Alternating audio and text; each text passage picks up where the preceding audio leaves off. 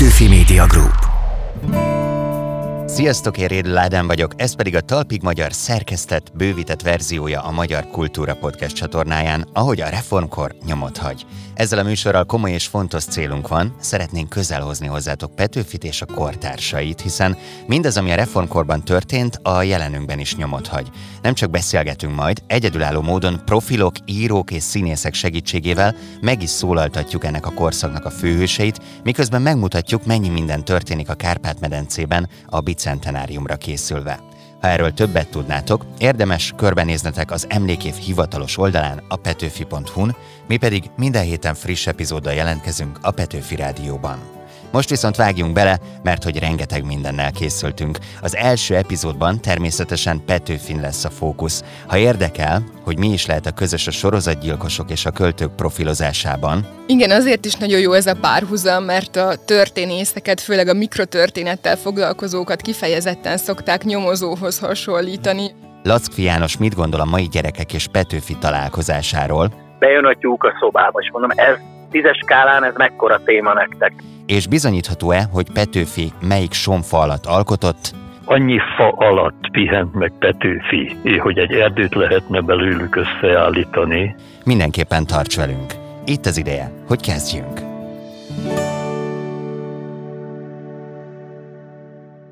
Eloszlatunk néhány tévhitet és mítoszt a reformkor egyik legismertebb alakjával, a forradalom lánglelkű költőjével Petőfi Sándorral kapcsolatban. Ebben Gyimesi Emese, irodalom és társadalom történész lesz a segítségünkre, aki régóta foglalkozik a reformkorral és a korszak jelentős alakjaival, elsősorban Petőfi nével, azaz Szendrei Júliával, akivel kapcsolatban több rögzült sztereotípiát is sikeresen lebontott az elmúlt években. Szia Emese! Szia! Induljunk talán a profilozástól, mert ez engem nagyon izgat. Elsősorban én ezzel a gyilkosos sorozatokból vagyok képben, a gyilkos elmékből, a Mindhunterből, ahol ugye az a cél, hogy interjúk utáni személyiségrajzok alapján akadjanak rá későbbi elkövetőkre. Na de hogy működik ez a költőknél? Van-e párhuzam a módszerek között, vagy itt teljesen más történt? Annyi párhuzam lehet, hogy a kortársi visszaemlékezésekben is nagyon fontos a karakterleírás, tehát nagyon sokat írnak az adott szereplő, például Petőfi külső jellemzőiről mhm. is, hogy nézett ki, hogy öltözködött, hogy járt, hogyan viselkedett, milyenek voltak a gesztusai, meg hát természetesen a belső világáról is, amennyi kívülről érzékelhető, tehát nagyon sokat lehet erről is tudni. Amúgy meg, hát ami ennek a területnek a specialitása az az, hogy az azóta eltelt másfél évszázadban rengeteg sztereotípia alakult ki, és sokszor elhangoznak vele kapcsolatban olyan információk, amelyek teljesen légből kapottak, nem forrásokra támaszkodnak, és ezt nagyon nehéz kiszűrni azoknak, akik nem ezzel foglalkoznak, és a profilozás során én arra próbáltam helyezni a hangsúlyt, hogy úgy legyen izgalmas, hogy az valóban az eredeti forrásokra támaszkodjon, és elkerülje ezt a csapdát. Még egy pillanatig maradnék az előző példámnál, mert ugye az FBI-nál ott élő emberekről alkotnak képet, és ezek alapján a képek alapján dolgoznak a későbbiekben. A te esetedben viszont nem lehet interjút készíteni Petőfi Sándorral például. Ezt hogy oldod meg? Igen, azért is nagyon jó ez a párhuzam, mert a történészeket, főleg a mikrotörténettel foglalkozókat kifejezetten szokták nyomozóhoz hasonlítani, hm. ők maguk is, ilyen elméleti szempontból, mert különböző mozaikokból kell ezt összerakni.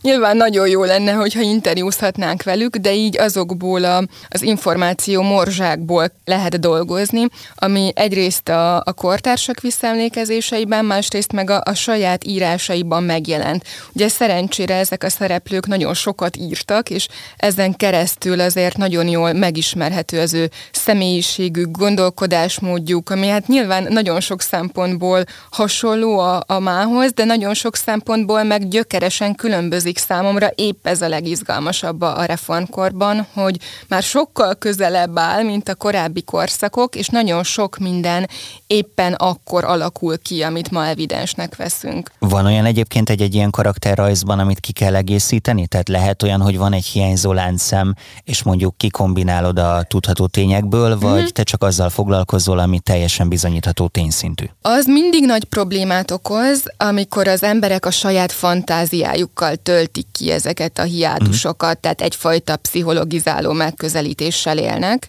de nyilván vannak, lehetnek olyan esetek, amikor egy kutató úgy láthatja, hogy különböző más forrásokból tudható információk betöltenek egy olyan fehér foltot, ami mondjuk egy másik forrásba hiányzik. Tehát itt, itt inkább a különböző forrástípusok összjátékáról lehet szó, amikor mondjuk sikerül kitölteni egy ilyen űrt. Szendrei Júlia hagyatéka az, ami talán először megfogott téged, de nem is ennyire tudományos oldalról kaptál egy lányregényt valakitől? Igen, de ez még tíz éves koromban okay. történt, tehát ez még egy nagyon, nagyon régi történet, és aztán amikor egyetemre mentem, akkor nagyon érdekeltek az ő írásai. Először a, a naplóival foglalkoztam, amelyek már 1930-ban megjelentek, de nagyon érdekelt az, hogy, hogy vannak-e kiadatlan versei, mert azt tudtam, hogy az a kiadás, ami 1909-ben megjelent, az nem az eredeti kéziratok alapján készült, és abban volt az akkori sajtó alá alárendezőnek egy olyan megjegyzése, hogy alkalmasint többet is írhatod, de ő ennyit talált meg uh-huh. a mhm. korabeli lapokban,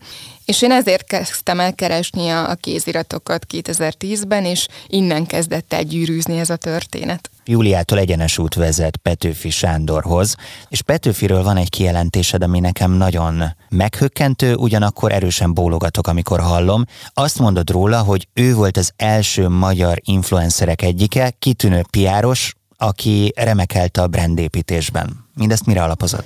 A kortársak mindig leírták azt is róla a visszaemlékezésekben, hogy ő volt az első, aki meg tudott élni az írásaiból, és ezt célként is kitűzte magának. Ez azért érdekes, mert korábban teljesen bevett szokás volt az, hogy a költők vagy egy polgári foglalkozás mellett alkottak, vagy hogyha mondjuk arisztokraták voltak, akkor volt egy földbirtokuk, amiből megélhettek.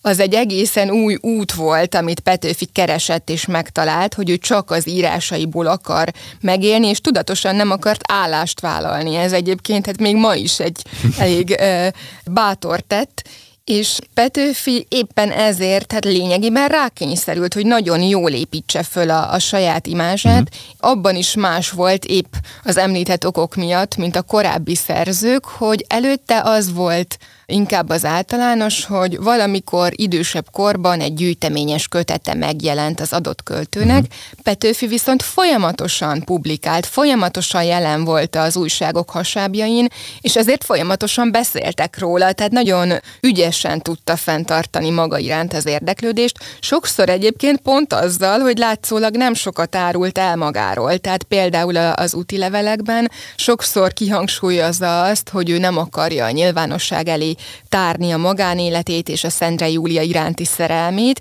és pont emiatt a látszólagos titoktartás miatt lesz nagyon izgalmas az, hogy közben meg folyamatosan csepegtet el olyan információmorzsákat, amik éppen, hogy élinkítik az érdeklődést. Tényleg elengedhető a fejünkből a szegény költőkép? Mert így az elemzéseidből én arra jutottam, hogy eléggé tudatosan építgette így a saját lakását, saját környezetét, a fizetéseire is ügyelt. Végre találtam egy közös pontot Petőfi és köztem.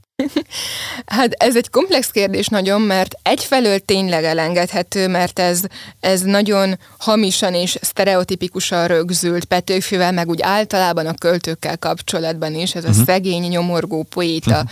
mítosza, de azért Petőfi esetében van valóság alapja, hiszen a híres egy telem Debrecenben az tényleg egy nagyon nehéz időszak volt számára, és egy nagyon vagány tett volt az is, amikor Debrecenből elindult elindult a verseivel gyalog Pestre kiadót keresni.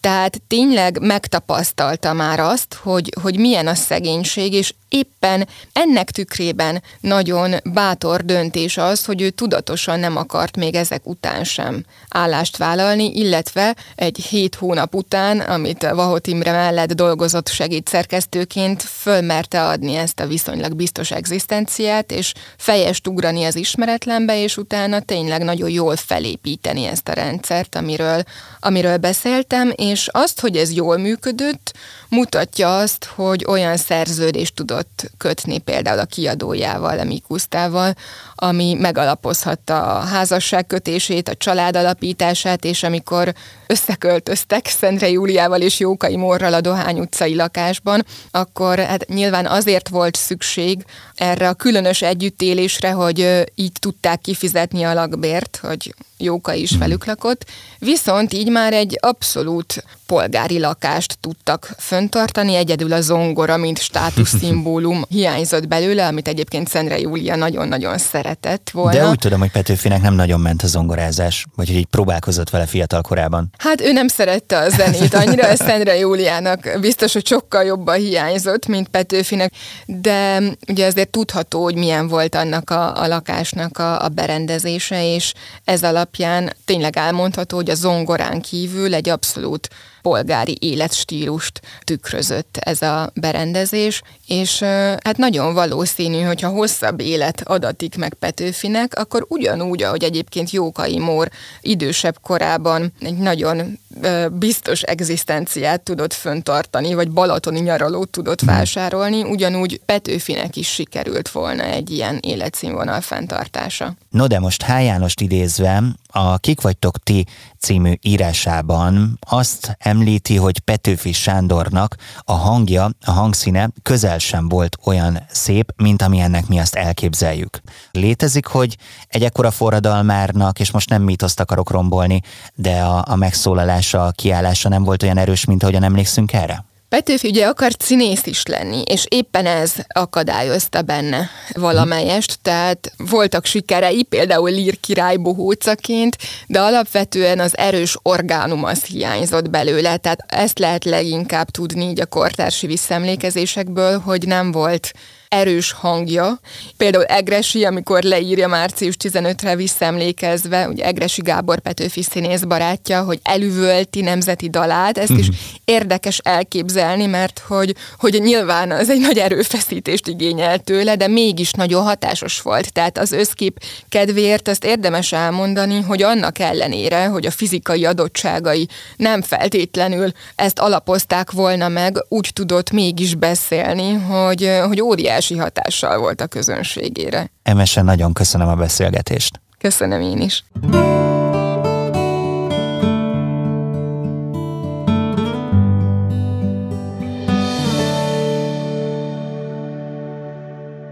Megkértük Gyimesi Emesét, irodalom és társadalom történészt, hogy profilozza Petőfi Sándort más reformkori karakterekkel együtt. Az elkészült profil alapján Petőfi leírására és a hozzátartozó legfőbb mottók megalkotására megkeresésünkre Lackfi János József Attila Díjas költő vállalkozott. A mai napon egyedülálló módon megszólal nálunk Petőfi, hiszen a reformkor a jelenünkben is nyomot hagy. Szia János, üdvözöllek! Szervusz!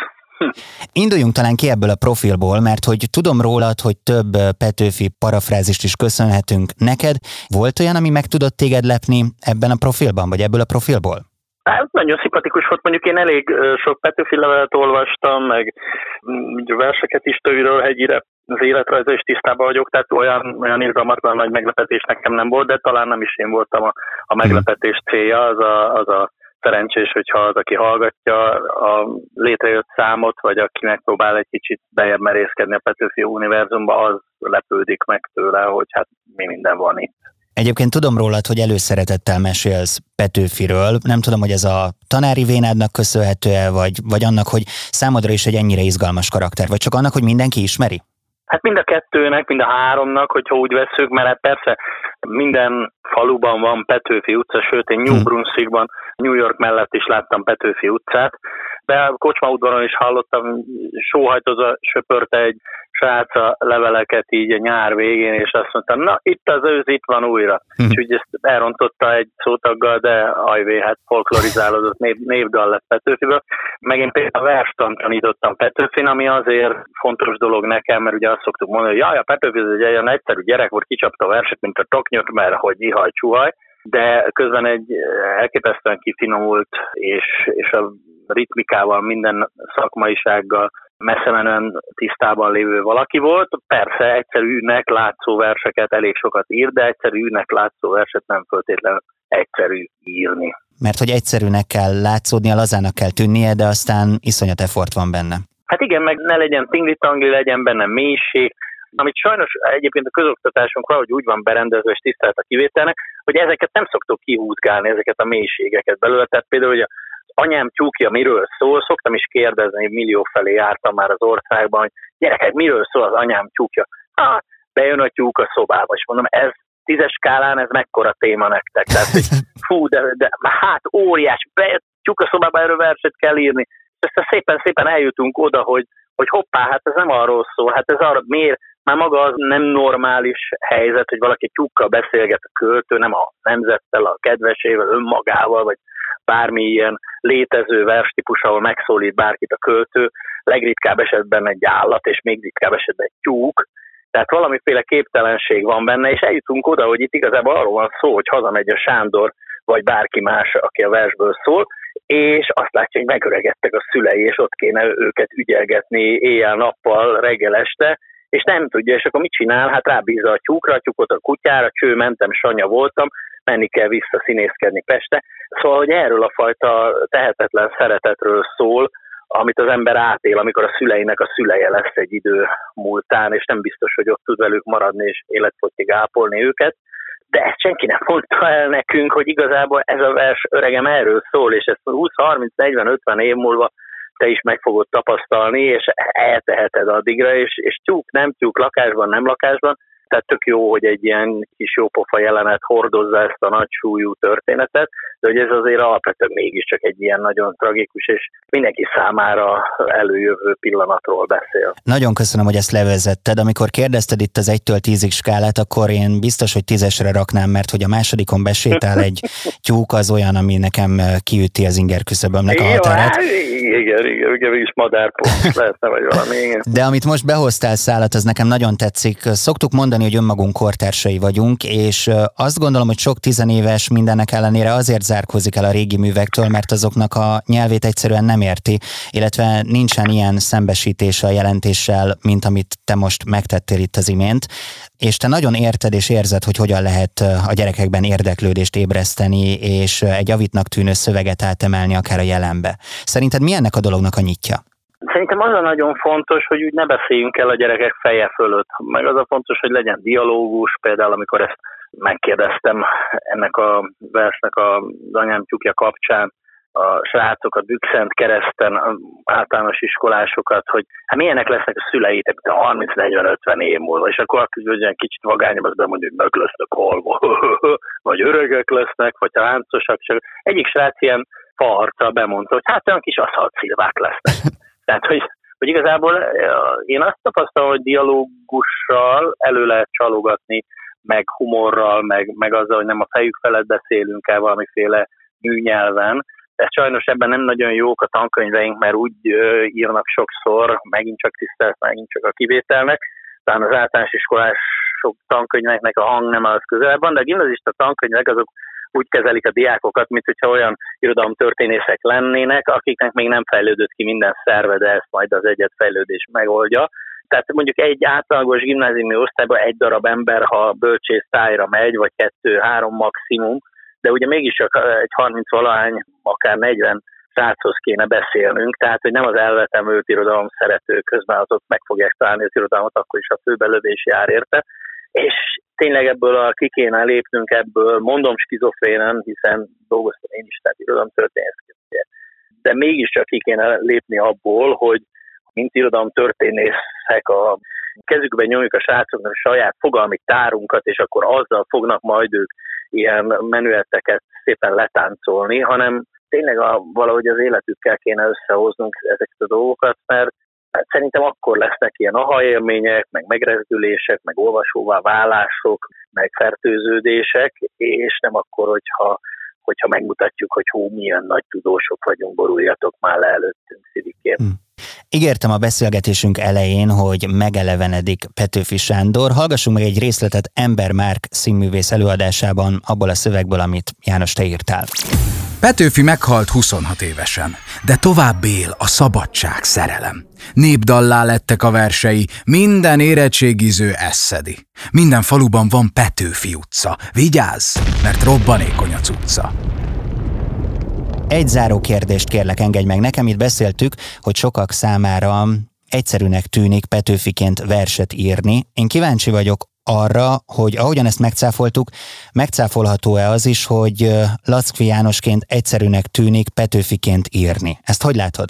Én nagyon szeretek parafrázisokat írni, és nagyon, hogy mondjam, tényleg elememben éreztem a magamat, amikor ezt a Petőfi rap-szerű szöveget előállítottam, tehát nem volt ilyen nagy vajúdás, de nagy öröm volt bennem, mert ez egy fontos dolog, és nagyon remélem, hogy sokakhoz eljuthat, és hogyha felütik a Petőfi kötetet emiatt sokan, vagy vesznek egy pocket Petőfit, vagy egyáltalán fölmennek a neten is, fel vannak Petőfinek az összes versei, és rájönnek, hogy lesz ilyen aha élményük, hogy hoppá, ez, ez még ma is érthető. Hiszen Petőfi a kortársai közül mindenképpen a ma leginkább érthető költő, akkor is, hogyha néha azért kell bogozgatni, mert persze nem egészen mai ez a nyelvezet. Szóval érdemes ebben foglalkozni, és ha, ha más nem, akkor hallgasson meg mindenki egy jó kis Racka Jam féle Petőfi, Ferenci Gyurikáig fantasztikus dolgokat. Például rá, rátaláltak, hogy Petőfi találkozott a rastafári fiúkkal, és még nyílnak a földben a kerti virágok, ez teljesen benne van a történetben, tehát Jamaika a jamaikai, ezért is érdemes Petőfi Sándort olvasni. Hú, ezt bemertett kockáztatni adásban, hogy Jamaika, Jamaikai, aki szép volt nagyon. János, köszönöm, hogy itt voltál velünk. Köszönöm, szervusz.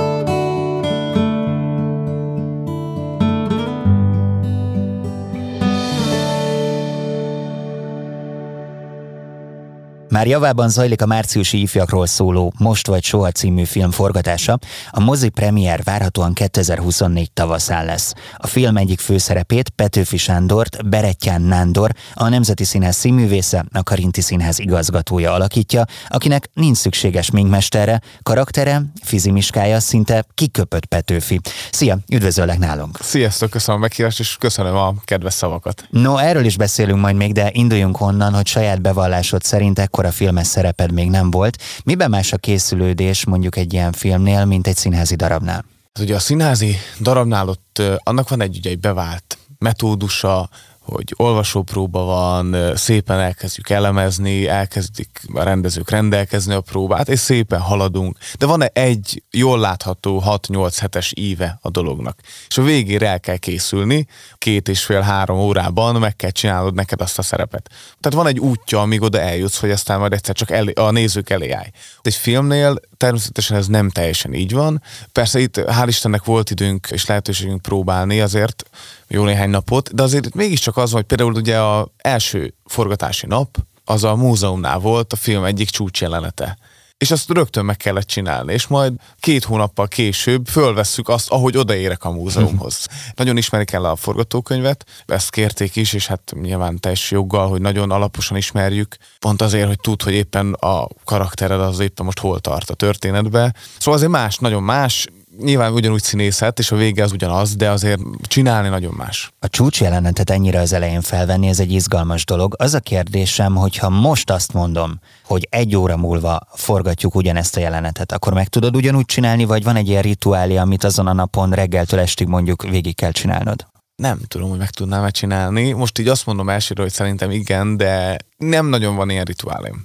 Színpadon van egy kicsi, nem mondom el, hogy mi, de van egy kicsi, de... Nem mondod el? Nem, nem, nem, nem. Nem szeretném elmondani. Ez ilyen titkos belső. belső dolog, igen, de azért próbáltam kiírtani, mert mondták idősebb színészek, akiknek volt, hogy ugye egy idő után elkezd így zavarna az embert, hogy valamiért nem csinálja meg, vagy nincs rá idő, vagy valami, és akkor aztán zavarja meg, ilyen pánikot okoz, hogy úristen, nem csináltam meg, most akkor hogy fogom eljátszani. Úgyhogy én ezt próbáltam kiírtani.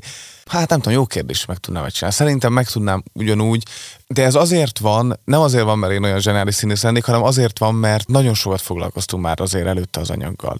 Ráadásul van egy olyan közeg is körülöttünk, azért ezt el kell mondani, hogy nagyon baráti és pozitív és jó, jó leső közeg van, Lód Balázs rendezővel, Dobos Tamás operatőrrel, és egyáltalán a színészekkel, ugye nagyon sok fiatal fiú van benne, nyilván, hiszen ez egy ilyen 19. századi ifi válogatott volt, ugye, tulajdonképpen, aki ott győzött. Itt a párhuzam, én utoljára a Puskás musicalben láttalak. Ah, tehát... Igen, valószínűleg ott is ilyesmi hangulat ott is, lehetett. ott is, igen, ott is, hát ugye azt is Vajk rendezte, aki a filmnek egy producere, és ő is nagyon figyel rá, hogy jó hangulat legyen. Ez úgy kezd kialakulni, és ez nagyon jó dolog, hogy kezd kialakulni, hogy figyelnek most már az emberek, a vezetők, hogy jó hangulatú legyen egy próbafolyamat is a színházban, jó hangulatú legyen egy forgatás is, mert uh, szerintem ez fontos, és ez látszik. Ugye van két lány ránk állítva, de legyőzzük őket, szóval próbálnak fegyelmezni, de győzünk egyelőre. Érdekesek lehetnek ezek a kis belső csaták, mikor a forradal már kilép, és Petőfinek öltözve vagy maszkírozva mondjuk azt mondja, hogy nem, én most akkor is megeszek még egy szendvicset. Hát nem is az meg, hát ez is van, de ez a legkevésbé. Nem, az mondjuk, hogy van valaki sztoriba, egyik éjszakai forgatáson például a macskafogót kezdtük el nézni, mert kértünk egy tévét, ugyanis BL döntő volt. e, és néztük, amíg lehetett, hát amikor nem, akkor nem. De aztán meg hát mi legyen, és akkor beraktuk a macskafogót, és pont a gangster dal előtt szóltak, hogy menni kéne. És mondtuk, hogy hát most nem lehet itt menni, hát most, most nem lehet menni. Hát ugye, azon persze elmentünk. Na hát vannak ilyen kis... kis Nekünk azt kémia órán játszották, amikor jók voltunk, csak az volt a probléma, hogy ugye 45 perc volt az óra, a videót meg nem lehetett rendesen tekerni, ezért mi mindig az első felét láttuk, a B-osztály meg a második felét, szóval én az első feléből nagyon magasan kvalifikált vagyok. Mondtuk ezt a sminkmester vonalat, hogy arra úgy igazából nagyon nincsen szükség, mert hogy eléggé hasonlít az Petőfire. Te gondoltál már valaha így magadra, mert hogy azóta azóta, hogy megvan a szerep, azóta gyakorlatilag még inkább megtalálnak ezzel. Hát, hogy mondjam, erre egy konkrétan, hogy úgy nézek ki, mint Petőfi, ez egyszer volt ilyen, amikor azt mondták, amikor én egy március 15-i ünnepségen a múzeumnál, ez most már azt hiszem három vagy négy éve volt, elmondta a nemzeti dalt, és akkor sokan mondták utána, hogy úgy nézek ki, mint Petőfi, de hogy mondjam, azért ez olyan szempontból el, elég erős baladai túlzás, hogy nem tudjuk igazán, hogy hogy nézett ki Petőfi, szóval akár így is hasonlóan is kinézhetett. Persze van egy dagerotípia, de hát azért az is homályos. És meg hát ő sem szerette magáról. Meg ő, igen, igen, de jól esik persze, amikor mondják, de igazán én ezzel olyan nagyon nem tudok, meg nem is kell, hogy csináljak. Nagyon örülök, ha ez így van, mert talán annál hitelesebb lesz az alakítás, de nekem attól még azt ugyanúgy meg kell csinálni azt a jelenetet. Annyi van, és ebből a szempontból van viszont egy ilyen, inkább egy ilyen lelki hasonlóság, ugye, hogy Petőfi is ilyen nagy alföldi és pusztai ember, és ugye én is a Hortobágyról, és a Hortobágy hajdúság határáról, Balmazújvárosról származom, és azért nekem ez a alföldi életérzés azért ez nagyon erősen megvan. Például a Petőfi szülőföldement, azt nagyon sokszor elszavaltam már. Megtudtál bármi újat Petőfiről? Nagyon sok újat megtudtam Petőfiről. Sokat ö, olvastunk levelezést, visszaemlékezést. Én arany Petőfi levelezést azt úgy ismertem korábbi munka miatt. Ugye azok nagyon vicces levelek, azt hm. mindenkinek ajánlom, mert rettenetesen humoros mind a két fél részéről. De hát ö, sok visszaemlékezést is olvastam. Egresi Gábor ugye óriási magyar színész, első igazán nagy magyar színész, egy nagyon jó barátja volt Petőfinek, hogy ő ír, ő hívta vissza Petőfit, tehát ő egész életében nem bocsátotta meg magának, mert miatta ment Petőfi visszaharcolni, és maradt ott de hogy ő visszaemlékszik rá, hogy milyen volt, hogy mennyire szeret a székelyeket, valahogy megszerette a székelyeket a nászútján, és Sepsi Szentgyörgyön akart letelepedni. Ezt le is, el is mondta, hogy ő vége a háborúnak, és Sepsi Szentgyörgyre költözik. Például ilyeneket megtudtam. Vagy hát amikor ugye országgyűlési képviselővé akarta választatni magát a szülőföldjén, kunságba, és hát majdnem megverték. Tehát ugye például úgy kellett megmenekülnie, hogy ne verjék agyon. Mert hát azért nem volt egy könnyű, simulékony ember, ezt nem lehet mondani, kifejezetten mm. akaratos, összeférhetetlen, makacs, igen, volt. ugyanakkor mégis valahogyan szerethető alaknak kell ábrázolnod. Ez benne az érdekes egyébként, egyrészt mint filmen abszolút úgy kell ábrázolni, viszont az életben is az, tehát életben is benne volt az a kettőség, hiszen azért őt követték. Pont ezt hát akartam én... mondani, hogy nélküle nem tartanánk hát ott, ahol most abszolút. tartunk, hogy mi tehát magyar a... nyelven beszélhessünk, vagy hogy legyen szabad Magyarország. Igen, ez a kettőség, ez mindenképpen megold benne, mindenki visszaemlékszik rá, azt hiszem Jóka írja, vagy valaki, hogy volt egy ilyen mindenkit lenéző tekintete, vagy valami ilyesmi. Viszont azért mégiscsak követték. Tehát mégiscsak az volt, hogy őt több tucatnyian, aztán több ezren követni kezdték. Tehát volt benne valami borzasztó nagy szerethetőség is, valami olyan tűz, ami aztán vitte az embereket. Azt tudom, hogy nagy kihívásnak tartod a Petőfi szerepet, mert tényleg mindenkinek van róla egy képe, de nem biztos, hogy az a ténylegesen reális kép. Te ebben a szerepben most a reális képet szeretnéd minél inkább megmutatni, vagy a te képedet Petőfiről? Hát is is. Inkább úgy, úgy mondanám, hogy egy olyan Petőfit, aki akár ilyen is lehetett Petőfi. Tehát ugye azért a filmben is, és azt el kell mondjuk, hogy van egy történelmi vonal, ami hiteles, és nagyon próbálunk is figyelni, hogy minél hitelesebb legyen. Ez nyilván az ifjak és a, és a forradalom vonala, viszont van párhuzamosan egy teljesen fiktív történetszál, ez a Júlia Petőfi történetszál, ami így ebben a formában nem történt meg. Ezt mindenképpen szeretnénk hangsúlyozni, nehogy aztán később valaki a számon kérje. Ebből kifolyólag ott olyan helyzetekbe is kerül Petőfi a filmben, amiben egyébként nem került, de azért úgy próbálnám megcsinálni, hogy valószínűleg így viselkedhetett, vagy valószínűleg ilyen volt. Arról nem beszél, hogy nyilván az én saját személyiségemet, és minden színésznél ez igaz, minden alakításra úgyse tudod kivonni. Azt nem tudod kiszedni belőle. Én mondom, az én hangomon, az én artikulációmmal, az én szememmel, mm-hmm. a mindennel, tehát ezt nem tudod kiszedni belőle, és hát itt se fog sikerülni, meg hát nem is akarom. Már zajlanak a forgatások, ugyanakkor épül a reformkori díszletfóton, ami nagyon monumentális lesz. Melyik jelenetet várod leginkább, amit még nem vettetek fel? Melyiket leginkább? Na, ez jó kérdés. Hát a legvég, legvégét is nyilván nem akarom lelőni, de uh-huh. kíváncsi vagyok, hogy ott mi, az hogy csinálják meg. Ja, hát tudom, hát lesz egy nagy, lesz egy vívás jelenetem a Pilvaxba bátyámmal, aki szintén Degri Alajost játsza a bátyámmal a filmben vele lesz egy, egy vívás, amiről még, még nem kezdődött el a konkrét próba, de arra is nyilván kell próbálni, azt nagyon várom. Meg nem. a Pilvaxot, a Pilvaxban szeretnék, hogy egy ilyen igazi, ilyen kávéházi, sőt inkább kocsmai hangulat legyen, uh-huh. és hogy azt, hogy elmondtam, szerintem azt sikerül, sikerül megcsinálni. Melyikre kell többet gyakorolni, a vívásra vagy a kocsmai hangulatra? A vívásra valószínűleg, vívásra többet. Jó. Nándor, nagyon szépen köszönöm. Köszönöm szépen.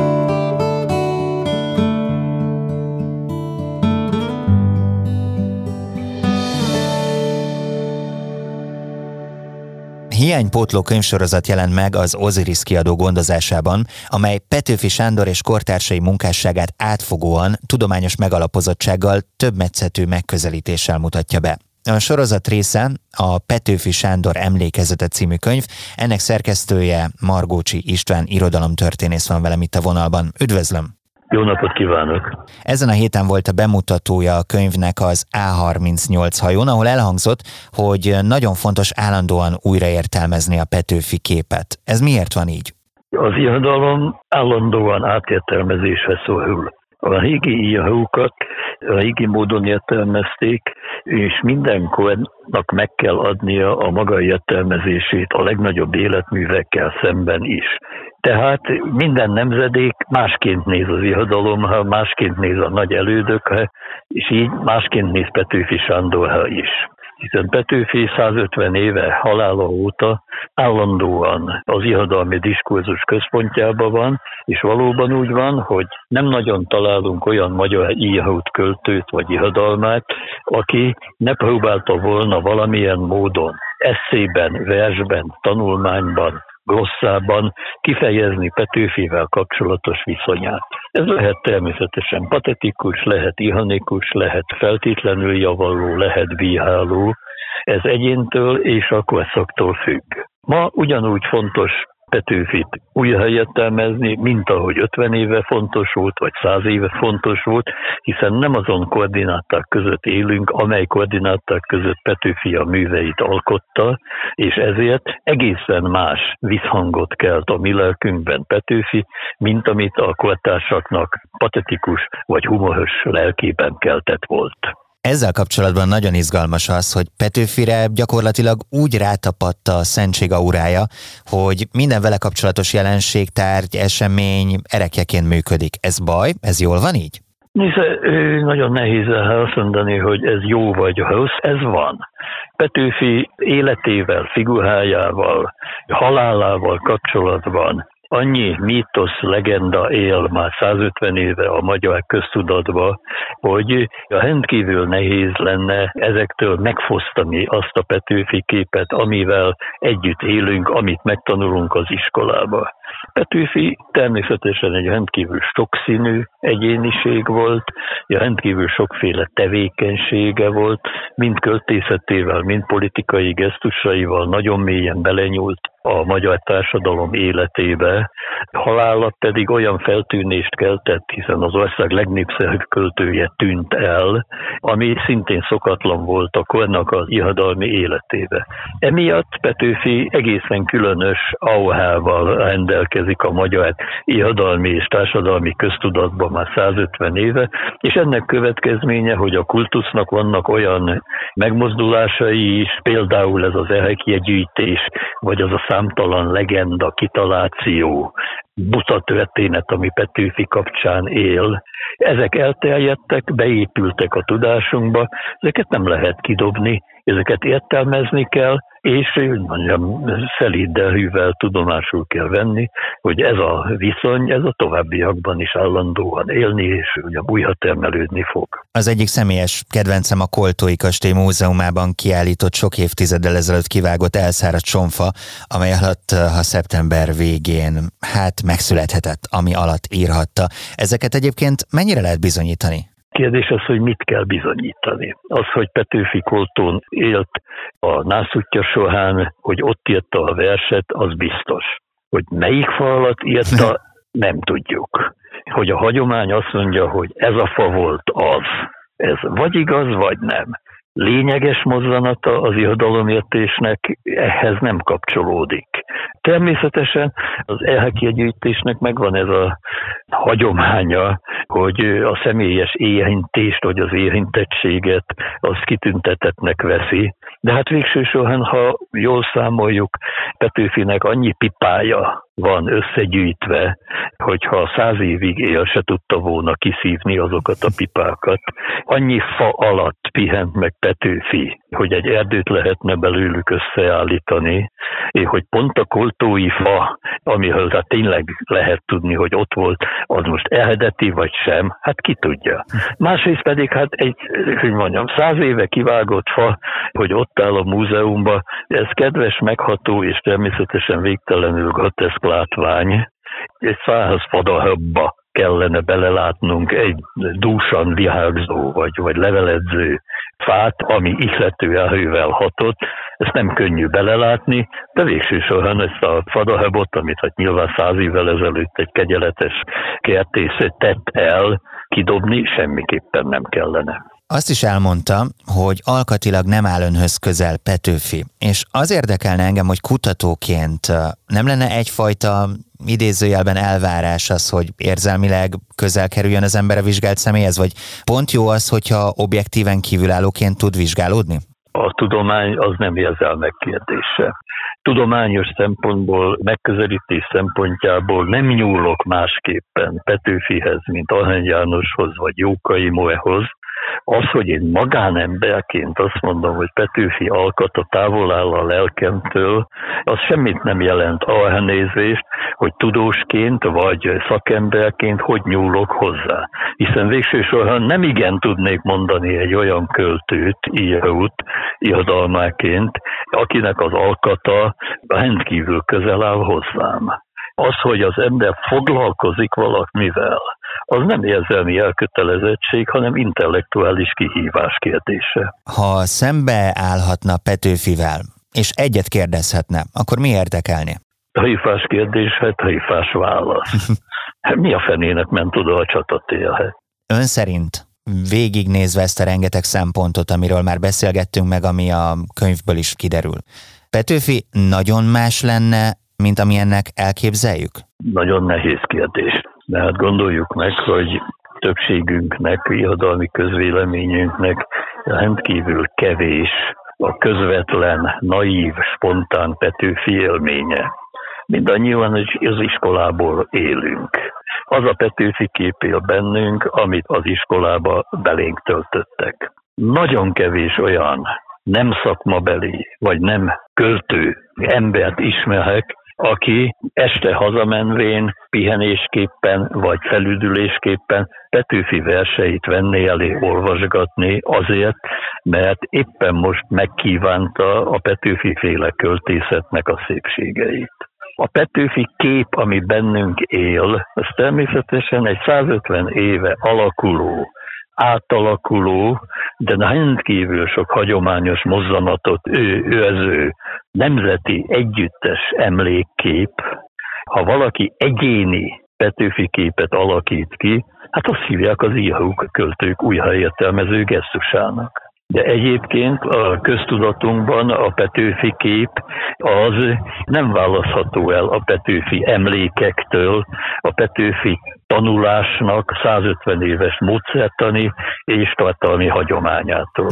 A most megjelent könyv bármiben módosítja az eddig bennünk élő Petőfi képet? Nem hiszem. A most megjelent könyv legfeljebb ányalja a Petőfi képek sokoldalúságát, és fölhívja a figyelmünket, hogy az a Petőfi kép, ami személyesen bennünk él, esetleg visszakereshető 150 év kiváló szellemeinek egy-egy megnyilvánulásaiba. Hiszen ebbe a könyvben annyiféle Petőfi kép, annyiféle Petőfi megközelítés van összegyűjtve, hogy mindenki, akinek saját véleménye van Petőfiről, bizonyára megtalálja valamelyikbe az előzményét, vagy legalábbis az ihletőjét, hogy íme már 80 éve vagy 120 éve valaki nagyon hasonlót gondolt arról, amit én. Ez a könyv éppen a Petőfi képnek egyeztethetetlenségét és homogenizálhatatlanságát mutatja be, hogy milyen sokféleség él Petőfi kapcsán irodalmi köztudatunkban, irodalmi köztudatunknak 150 éves hagyományában. István, köszönöm szépen a beszélgetést. Köszönöm szépen.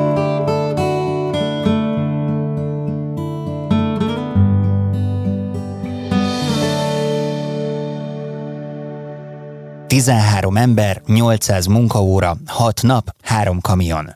Új fejezet nyílt a több mint 200 éves múltra visszatekintő magyar muzeológia életében. A Petőfi 200 emlékév keretében jelentős kormányzati támogatással útjára indult a Magyar Géniusz program, aminek köszönhetően a következő két évben minden eddiginél nagyobb hangsúlyt és lehetőséget kapnak a vidéki múzeumok. Első lépésként áprilisban elindult az a vándorkiállítás, ami a vidék legreprezentatívabb tárgyait mutatja be szokatlan módon, újszerű látványelemekkel hét vidéki nagyvárosban. A stúdióban itt van velem Csapláros Andrea, a Vidéki Múzeumok Országos Szövetségének elnöke. Szia, üdvözöllek! Szia! Gyakori az, hogy egy adott téma köré szerveződik egy kiállítás, de hogy mi a közös pont Erkel aranykoszorújában, a csornai faragott borotvatokban vagy tokokban, és egy vazarelli képben, az egy kicsit nehezebb. Itt a tárgyak hívták életre a tárlatot? Igen, egy nagyon szokatlan kiállítási koncepcióról is van szó, mert általában, ha kiállítást készítünk, akkor kigondoljuk a témát, és ahhoz keresünk műtárgyakat. Ezzel szemben ez pedig úgy zajlott, hogy megkérdeztük a vidéki múzeumokat, hogy mely tárgy az, ami a múzeumokra a legjellemzőbb, vagy arra a vidékre a legjellemzőbb, tehát éppen ezért jöttek azok a tárgyak össze, amiket te is említettél most, és ehhez kellett aztán egy koncepciót kitalálni. Tehát ez valahol egy interdisziplináris történet is volt, hogy a különböző tudományágakat is hogyan kötjük össze, mely tárgyat, melyik tudományághoz, tehát ez azt jelenti, hogy történelem, régészet, néprajz, képzőművészet hova soroljuk be.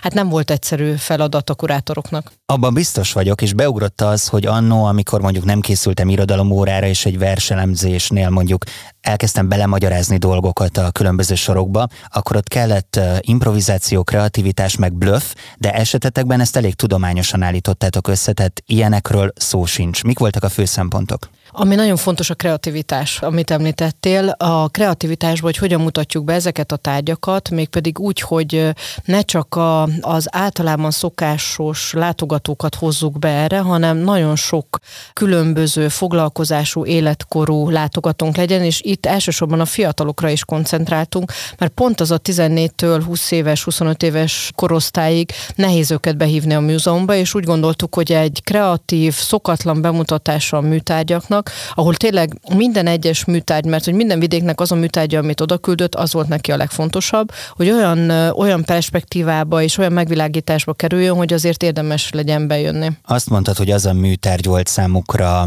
hát a legfontosabb, és azon kezdtem el közben gondolkodni, hogy mennyire örültek ennek a vidéki múzeumok. Tehát ugye alapvetően, hogyha nekem van egy értékes tárgyam, akkor nem biztos, hogy kockáztatni szeretnék, hogy azt átvigyék máshova. De ebből a mondatodból úgy tűnt, hogy ez mindenkinek egy közös misszió és öröm. Abszolút, mert végre a vidéki múzeumok egy helyen, egy időben, de aztán hét különböző városban meg tudnak mutatkozni, és éppen ezért mindenki részt vett ebben a programban, tehát a műtárgyakat, amiket felajánlottak, nem is tudtuk mindent befogadni, hanem nagyjából a felét tudtuk csak befogadni. Tehát azért volt egy nagy szortírozás és a múzeumokkal egyeztetve, kiállítóhelyekkel, gyűjteményekkel egyeztetve, hogy mi az, amit ténylegesen akkor be tudunk mutatni. És ami talán még nagyon fontos, hogy van ez a vándorkiállítás, de mellette a nagyobb lába az egy három milliárdos, ahol állandó időszaki és kutatási programokat is finanszírozott a kormányzat, ami nagyon-nagyon fontos. Tehát ez a két dolog a magyar géniuszon belül összefügg egymással.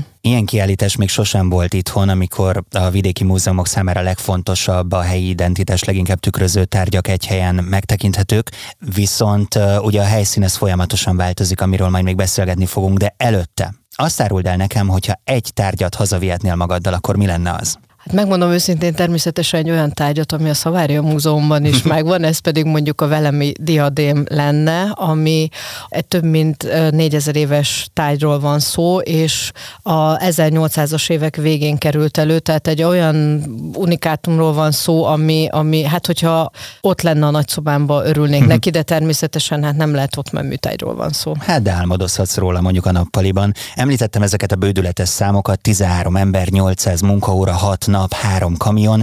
Mit a legnehezebb szállítani? Az installációt tervezőnk és a kiállítás tervezőink hihetetlenül kreatívak voltak, és olyan installációt terveztek, ami, ami ki fogja bírni a hét helyszínt, de ez azt is jelenti, hogy nem papírmasé történetről van szó, hanem nagyon-nagyon sok olyan elem van benne, ami tartja az egészet, tehát a célvázak és egyebek, ezek a legnehezebbek. Természetesen a műtárgyakat is, de azért a műtárgyak szállításában a muzológusoknak nagyon nagy tapasztalata van, és mégis az a száz, nagyjából 170 műtárgy az abszolút kezelhető, mennyiség, de az installáció az, ami a legnagyobb helyet elfoglalta. Viszont nálatok az sem mindegy, hogy milyen helyszínen teszitek ezt. Tehát egy sima raktárban például nem fogunk találkozni ezekkel a művekkel. Miért és milyen helyszíneket válogathatok, mik voltak a szempontok? Fontos az, hogy nagyjából 200 kilométeren belül legyenek ezek a kiállítóhelyek, és úgy választottunk meg, hogy mindenki vidékről vagy akár Budapestről is el tudjon menni és meg tudja nézni. Jó lehet a nyolcadik utolsó állomás jövő év végén az Budapest a Nemzeti Múzeum lesz.